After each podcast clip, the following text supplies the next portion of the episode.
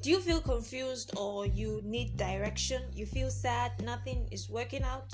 You are broke, you are heartbroken?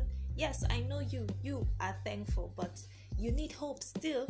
You you wish they understood you right. You you need a job, you need a life partner, you need peace of mind. These and more are all feelings and desires that you can share with God through prayers. Join me every day as I guide you to communicate with your Father who alone cares for you, understands you, and wants the very best for you.